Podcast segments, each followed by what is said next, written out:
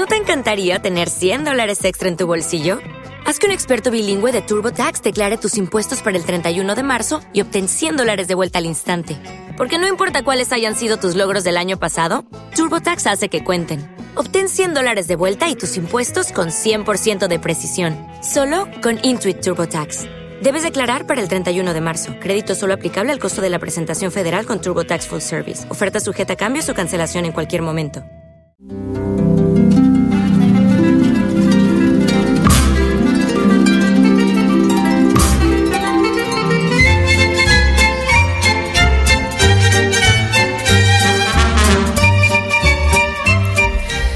Volvemos con esta sintonía que acompaña un martes más a nuestra sección ya conocida de dicho popular y vamos hoy a acercarnos a una de esas expresiones que repetimos pues bastante a menudo, que conocemos todos de sobra, pero que a lo mejor no sabemos, no tenemos ni idea de dónde viene.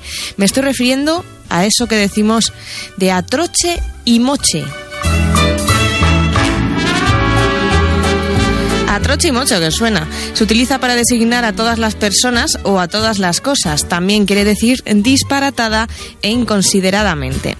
Estos términos son versiones evolucionadas de trocear y mochar. Mochar es cortar. Se utiliza con frecuencia para designar el corte de las ramificaciones sobrantes de las encinas, desmochar, o simplemente para significar el corte de la extremidad más alta, la cabeza de una persona o la parte superior de una torre. La reina Isabel la Católica hacía desmochar las torres de los nobles que se rebelaban ante su autoridad. Por lo tanto, Atroche y Moche establecería pues una especie de comparación con esas personas que cortan y trocean o llevan a cabo otro tipo de acciones sin ningún reparo y sin reflexión, es decir, disparatada e inconsideradamente atroche y moche.